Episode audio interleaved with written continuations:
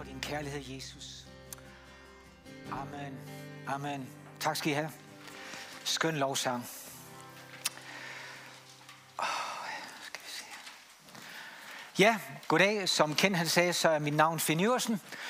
Far til fire. Øh, og øh, for tre og et halvt år siden, der havde vi den mærkelige oplevelse, at Gud sagde, at vi skulle flytte til Maria. Og øh, da vi så har taget en beslutning, ja, det gør vi, så sagde han noget andet noget, som vi synes var mærkeligt også. Han sagde, gå ind i den menighed, hvor et kendt er forstander. Og øh, vi boede i Maja, og vi tænkte, den ligger i Randers. Og det gjorde vi. Og jeg vil gerne sige, at det har været en kæmpe velsignelse for os. Og det er en kæmpe velsignelse for os. Så tak skal du have, kendt. Tak til alle vi andre, som jeg har lært at kende. Jeg kan da huske navnene på nogle af jer. Øh, ellers så bytter jeg rundt på dem. Øh, det har bare været en stor velsignelse. Tak skal I have. Og jeg får lov at dele et budskab i dag. Nu skal jeg prøve at trykke her. Ja, hellig og fejlfri for Gud. Retfærdiggjort ved tro og ikke ved gerninger. Jeg ved ikke, om du hørte Michael sidste gang. Det var bare godt. Det var det, han kom ind på her. Og Michael, har, Michael Rostved, han har taget sådan en speciel gave her. Der er ikke mange, der har den, og den skal vi altså værdsætte. Jeg har prøvet at finde en i det gamle testamente, som har den samme gave her, og nu har jeg fundet ham. Kan du huske Josva? Han var oppe og slås, og så var det ved at blive aften, det var ved at blive mørkt, og han tænkte, ah, vi når ikke at slå det her slag, det bliver mørkt. Og så sagde han, sol, stå stille. Og det gjorde den. Det var altså jorden, men det var solen. Og så ordnede han det, han skulle, og så fortsatte solen. Og nogle gange, når Michael han taler, så har han bare en evne til, ding, så står det helt stille. På den gode måde. Men sænker skuldrene. Og han er faktisk også en modig mand. Han står frimodig og siger, ja, efter jeg har mødt Henriette, så er min kropsmasse vokset med 20 kilo. Jeg ved ikke, om Michael er klar over det, men grunden til, at kvinderne overlever mændene i ægteskab, altså det vil sige, de lever længere, det er fordi mænd de siger nogle gange ting, de ikke skal sige. Michael, du er en modig mand. Uh, godt, jeg skal prøve på at tage det her emne. Og det første det er, inden vi snakker om Galaterbrevet, så er vi nødt til at have baggrund for hele Galaterbrevet. Og det er, det her det er din og min fortid. Lad os skabe mennesket, så det ligner os i Guds billede. Dine og min forfædre, han hedder Adam og Eva, og Eva, og han blev skabt i Guds lighed med herlighed og noget helt fantastisk. Og han vandrede med Gud i haven sammen med Eva. Det er vores oprindelige DNA. Og øh, så faktisk så hedder vi Adamson et eller andet sted til efternavn. Alle sammen. For det der, det er vores forfædre. Men når man har en fri vilje, så kan man vælge. Og øh, så kom syndefaldet. Der kom en, der sagde, det træ, der I ikke må spise af, hvis I gør det, så bliver I som Gud. Og Eva tænkte, okay, det var ikke dårligt. Og så blev vi også uafhængige af Gud. Og det er faktisk den største synd, der overhovedet findes. Det er, når vi som skabning ønsker at være uafhængige af Gud, til trods for Gud, han har skabt os til at have fællesskab.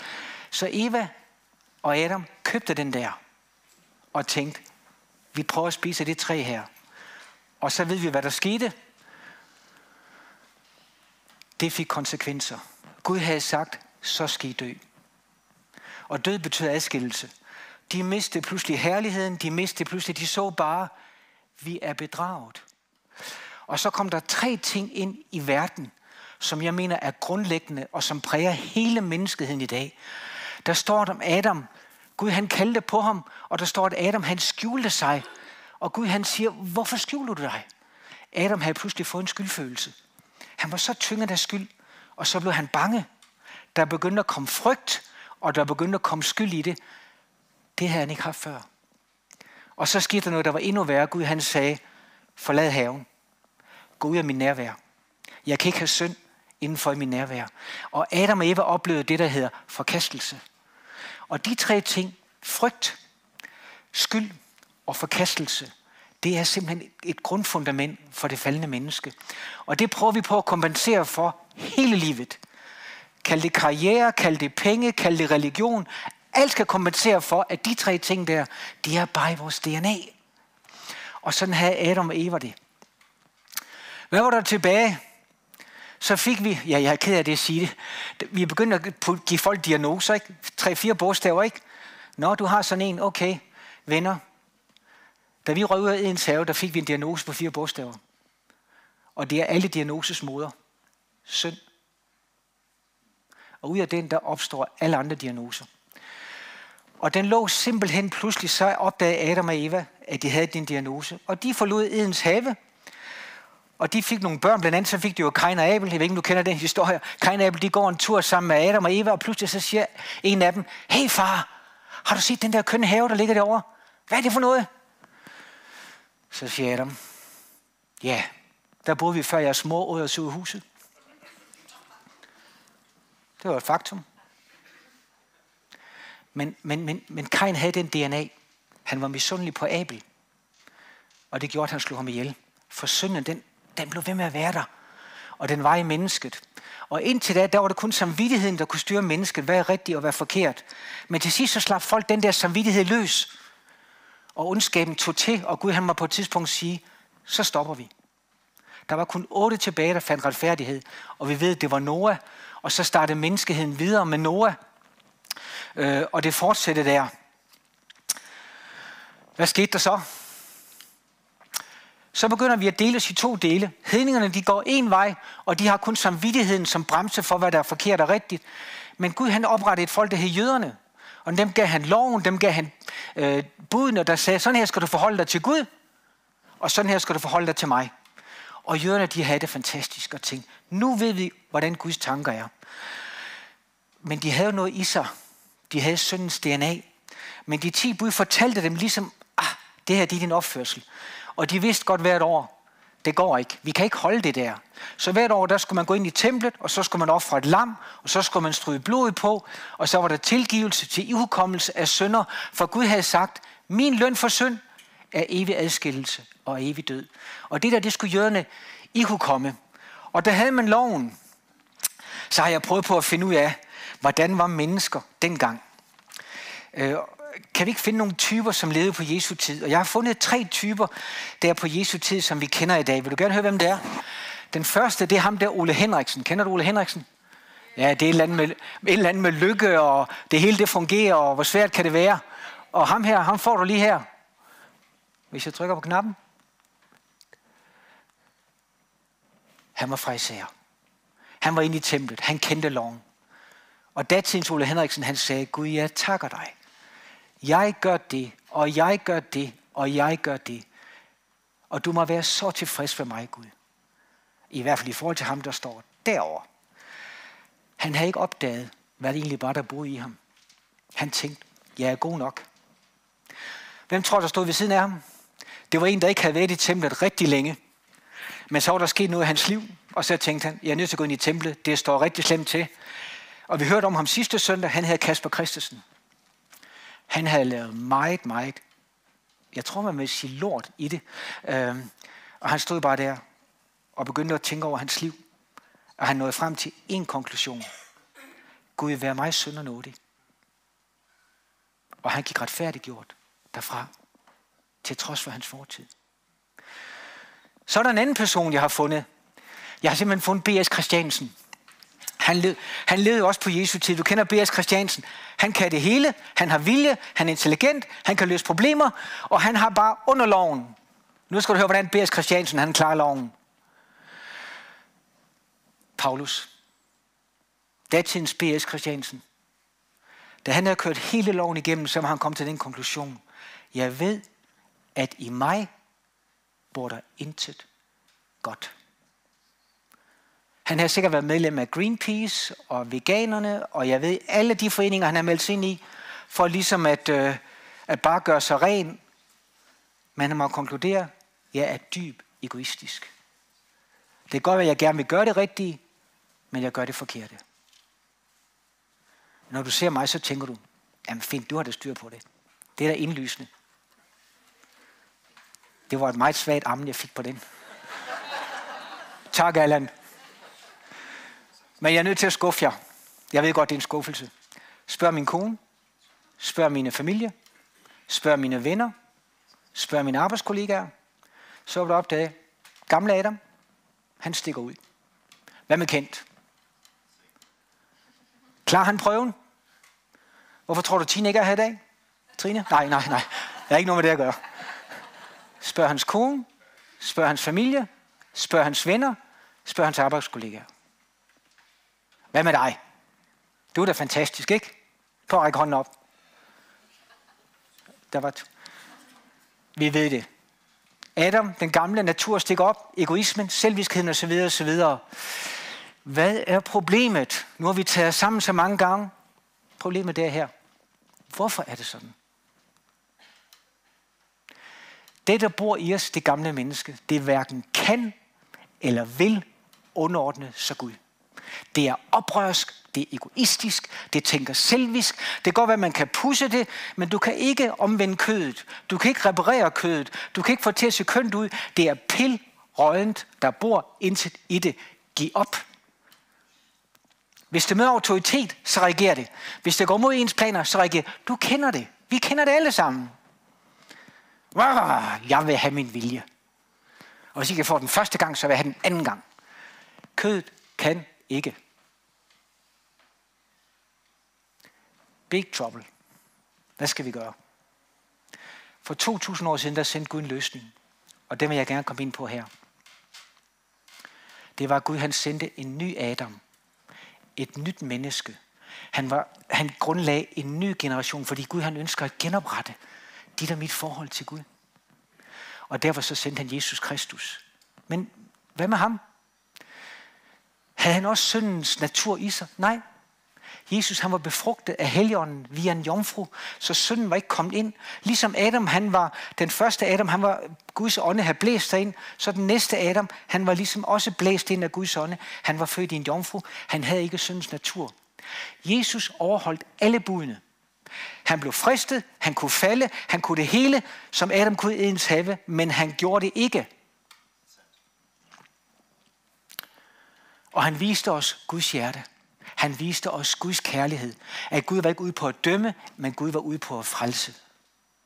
Sådan var Jesus. Og så er der tre ting, som vi gennemlever. Og dem vil jeg gerne sige, dem gennemlever Jesus også. Der står, at han havde i høje råb og bønder råbt til Gud, om han godt kunne blive friet fra sin angst. Jesus, han var angst for døden. Han tænkte, når jeg dør på det kors der, hvad sker der med mig? Fordi dødens løn, det, eller syndens løn er døden. Så Jesus, han mærkede bare frygten. Den var der. Og han råbte til Gud. Den frygt, som Adam havde oplevet, den samme frygt oplevede Jesus. Han oplevede en ting mere. Han oplevede skyld.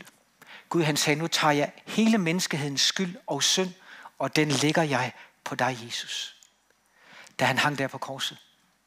Han mærkede skyld, og han mærkede ikke bare en skyld, som kunne gælde dig og mig, han mærkede menneskehedens skyld. Morder, pædofile, du kan nævne alt, hvad synden kan skabe. Han tog syndens konsekvens på sig. Og han oplevede det værste af det værste. Forkastelse. Præcis som i Edens have, så oplevede Gud sagde til ham, jeg vender ryggen til dig, og så forlader jeg, for min hellighed tåler ikke synd. Og Jesus han måtte råbe i Gud, hvorfor har du forladt mig? Den dybeste forkastelse. De tre ting, som du og jeg, vi fik pålagt på grund af synden, de tre ting tog Jesus på sig. Fordi han elskede dig og mig, og fordi han ville have at skabe en ny generation og en ny menneske. Da Jesus han opstod fra de døde, han var i dødsrige, og han mærkede lidelserne af synden, der står, det var lidelsens ståb, han var i. Normalt kunne man ikke forlade dødsriget, fordi syndens løn var at være i dødsriget. Men Jesus havde ikke begået synd. Han havde taget synden på sig. Og derfor kunne Gud gå ned i dødsriget via Helligånden og genoprejse Jesus fra de døde. Det er den stærkeste kraft, der findes i universet. Det er opstandelseskraften. Og dermed så var Gud med til at retfærdiggøre Jesus og sagde det. Og djævlen måtte afgive dødsrigets nøgler og tænke, jeg kan ikke holde den mand her. Og han opstod fra de døde. Han blev retfærdiggjort, for han var uskyldig. Og du tænker, hvad har det med mig at gøre? Det skal jeg prøve at fortælle dig. Du og jeg, vi gik rundt i Edens have. Vi havde taget det samme valg som af Adam og Eva, og vi har nu betalt konsekvenserne af deres ulydighed. Da Jesus hang på korset, der var du og jeg også der. Lige så vel som vi var i Abrahams lind, sådan var vi på Jesu kors. Så derfor, da han opstod fra de døde, der hang vi med. Både i straffen, der blev betalt, og i opstandelsen. Adam bragte synden ind til alle mennesker. Jesus bragte tilgivelse, genoprettelse til alle, som tror og tager imod. Det er derfor, at det er korset, vi går rundt med. Der sidder det hele. Hvis du har en Apple-computer, og der er taget bid af æblet, så symboliserer det edens have, kundskaben om godt og ondt. Men vi går ikke rundt med et æble, hvor der er taget et bid. Vi går rundt med et kors, hvor alt er betalt, og vi er fri. Men der mangler jo lidt endnu. Nu har vi fået synden betalt. Nu er vi genopstået fra de døde. Men hvad manglede vi? Helligånden. Herligheden. Så da Jesus var opstået, og han kom, til, kom tilbage, eller var oppe i himlen og havde bragt det offer for Gud, så kom Guds ånd tilbage igen. Og den kom på pinsedag. Og den begyndte igen at tage bolig i dig og mig. Tingene var fuldstændig genoprettet. Helligånden repræsenterer alt, hvad der bor i himlen. Halleluja. Fantastisk. Hvad tror du, det betød? Da Peter havde oplevet, at han havde fået Helligånden, og tro mig, Helligånden kom, der kom som et kæmpe brag, som en flyvemaskine, der, der lander på lydmuren osv. osv. Jeg kan godt fortælle hvorfor det gik så stærkt. Jeg kan også godt fortælle hvorfor det var sådan et kæmpe brag. Gud havde bare længes efter, at Guds ånd kunne komme tilbage til mennesket. At mennesket kom tilbage til deres oprindelige, hvordan vi skulle være. Så det gik bare stærkt, og der var tryk på. Uh! Så da de blev ramt af det der med Guds ånd, så reagerede de. Nogle de gik rundt som fulde, og dit og dat, og de tænkte, hvad foregår der? Det har de aldrig prøvet, det der. Guds nærvær altså rykket ind i dem. Og så så vi bare Peter i en helt anden dimension pludselig. Her skulle du bare høre Peter. Han sagde tre ting. Det første budskab, der overhovedet lyder er, omvend jer, lad jer døbe, så skal I få helligånden til gave. Og skal du specificere den ud, så har du den her. Begynd at tænke anderledes. Sådan her skal du tænke om dig selv. Tag imod Jesus, det vil sige, lad dig døbe. Det betyder, lad dig begrave det gamle og tage imod det nye. Jamen, det med at døbe, blev jeg bare retfærdiggjort af at døbe? Er jeg blevet døbt? Nej. Der er mange af jer, I er gifte. At blive gift er ikke ægteskab. At blive gift, det er indgangen til ægteskab. Ikke også? Og så lever man under den pagt, som ægteskabet det er. At blive døbt, det er begyndelsen til det nye liv. Der bekræfter man ligesom, det er den vej, jeg vil. Det er den pagt, jeg går ind under. Og så lod de sig døbe. Og så siger Peter, og så skal I få heligånden som gave. Og det skete. De fik heligånden. De talte i tunger, og Guds ånd blev udgivet. Og det er grunden til, at du og jeg vi sidder her i dag. Det budskab det er over 2.000 år gamle. Vi er født på ny. Vi er her i dag, på grund af det, der skete der for 2000 år siden. Så stærk er evangeliet. Og det gælder, det kan sagtens gælde 2000 år mere. Det virker i dag.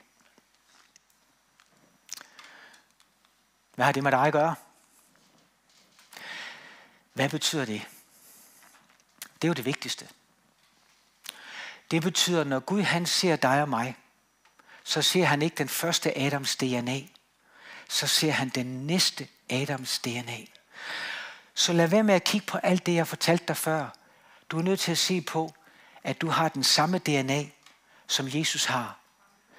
Han ser dig og mig i Kristus. Han ser ikke os. Han ser ikke vores skrøbelighed. Han ser ikke vores fejltagelse. Han ser retfærdighed. Han ser hellighed. Han ser accept. Og han ser kærlighed. Det er vores DNA. Og vi har fået det for intet. Det er en gave. Og lad være med at kigge på den gamle Adam. Du får ikke noget ud af det. En fordømmelse. Kig på det, som Jesus har gjort i dig. Den nye DNA. Du er retfærdiggjort. Helliggjort. Helligånden bor i dig. Nogle gange, når noget det lyder rigtig godt, så var det ikke så længe. det ikke rigtigt? En ferie, det er syv dage. En bankbog kan tømmes.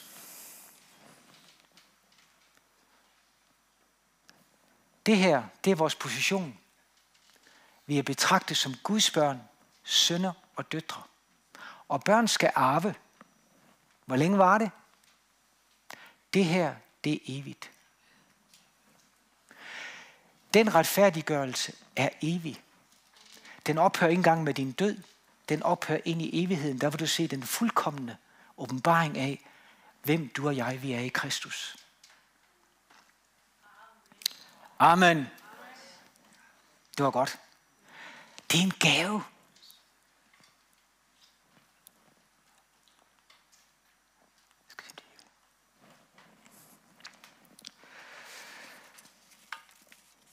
Nu når vi er her i dag, så kan vi stadigvæk tage imod den gave. Og det er meget vigtigt, at vi fokuserer, og vi lever i den gave. Jeg er retfærdiggjort. Vi kigger ikke på os selv. Vi reparerer ikke det gamle menneske. Vi lever i det nye menneske ved den hellige ånd.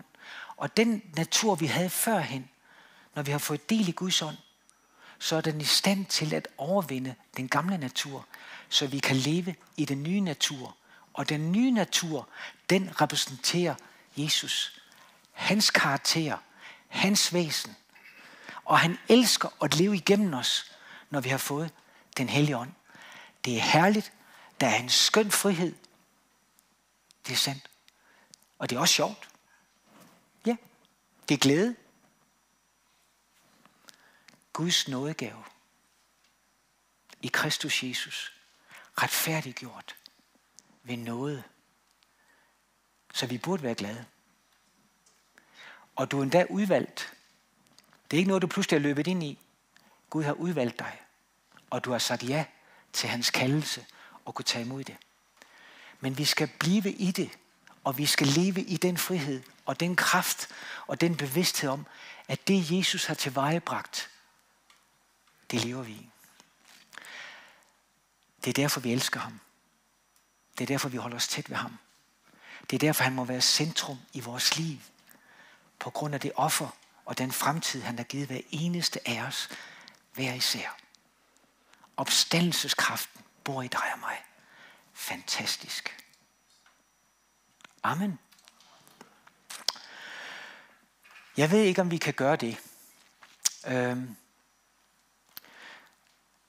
Jesus er her. Det er ikke en kliché. Han er her ved sin hellige ånd. Og når vi i tro rækker ud til ham, når vi i tro har tillid til ham, så bekræfter han det, han har sagt. Det gælder, og det virker. Så vi har to kategorier af mennesker her i dag.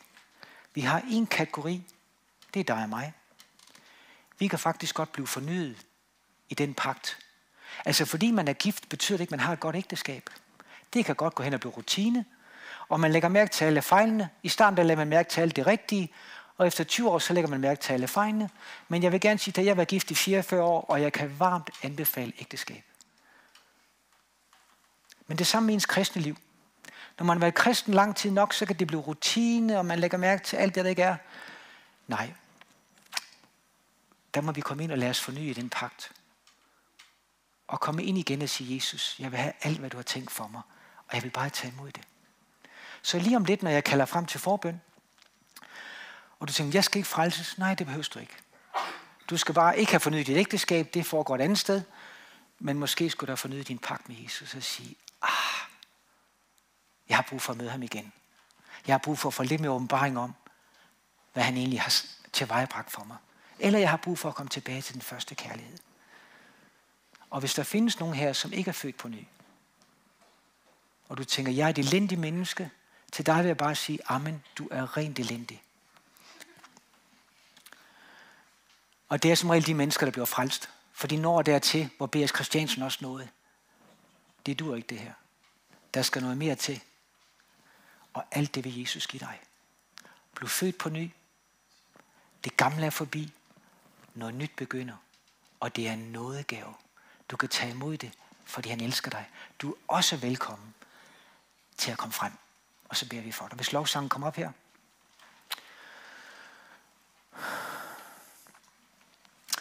Og selvom du ikke kommer op, hvad jeg håber mange af jer gør, så tag imod det dernede. Der er noget, jeg godt kunne tænke mig, nu er jeg lidt frimodig, vi skulle lære noget mere i vores kirke. Det er, at vi nogle gange skal lære at, at vise, at vi har behov. Vi har behov. Det er så godt. Jeg har behov for dig. Du har behov for mig. Jeg har brug for at møde Jesus. Du har brug for at møde Jesus. Det er det, der gør nogle gange Gud, han reagerer. Det er, når vi viser ham, jeg har behov. Så må stoltheden og alt det der, glem det. Det gør os bare stive. Men vi viser bare, at vi har behov. Dem, der har behov, kom til Jesus, og han mødte deres behov. Wow. Så lad os få løsnet op i det også. Amen.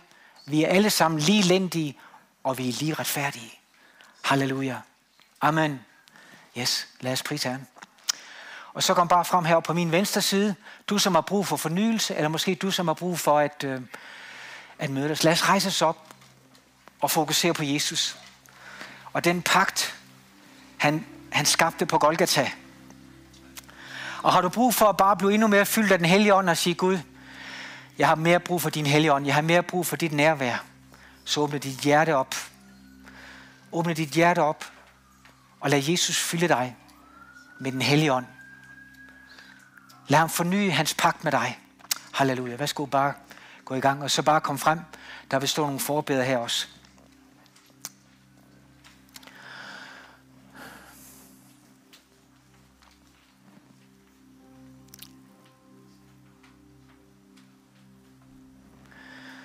Skal vi gøre, som vi gør i søndagsskolen? Vi lukker øjnene, og, øhm, og så fokuserer vi på Jesus. Halleluja. Tak, Jesus, for dit nærvær. Tak, Jesus, for din kærlighed. Tak, Jesus, for Golgata, Herre. Tak, Jesus, fordi du har givet os et evigt liv i kraft af en nådegave, baseret på din kærlighed, Jesus. Og jeg beder dig om, at dit nærvær vil brede sig fra den bærste række her til her foran Jesus. At din herlighed vil fylde dette rum, Jesus. Så vi bliver optaget af dig her. Så vores hjerte strækker sig ud til dig her. Fordi vi er kongebørn.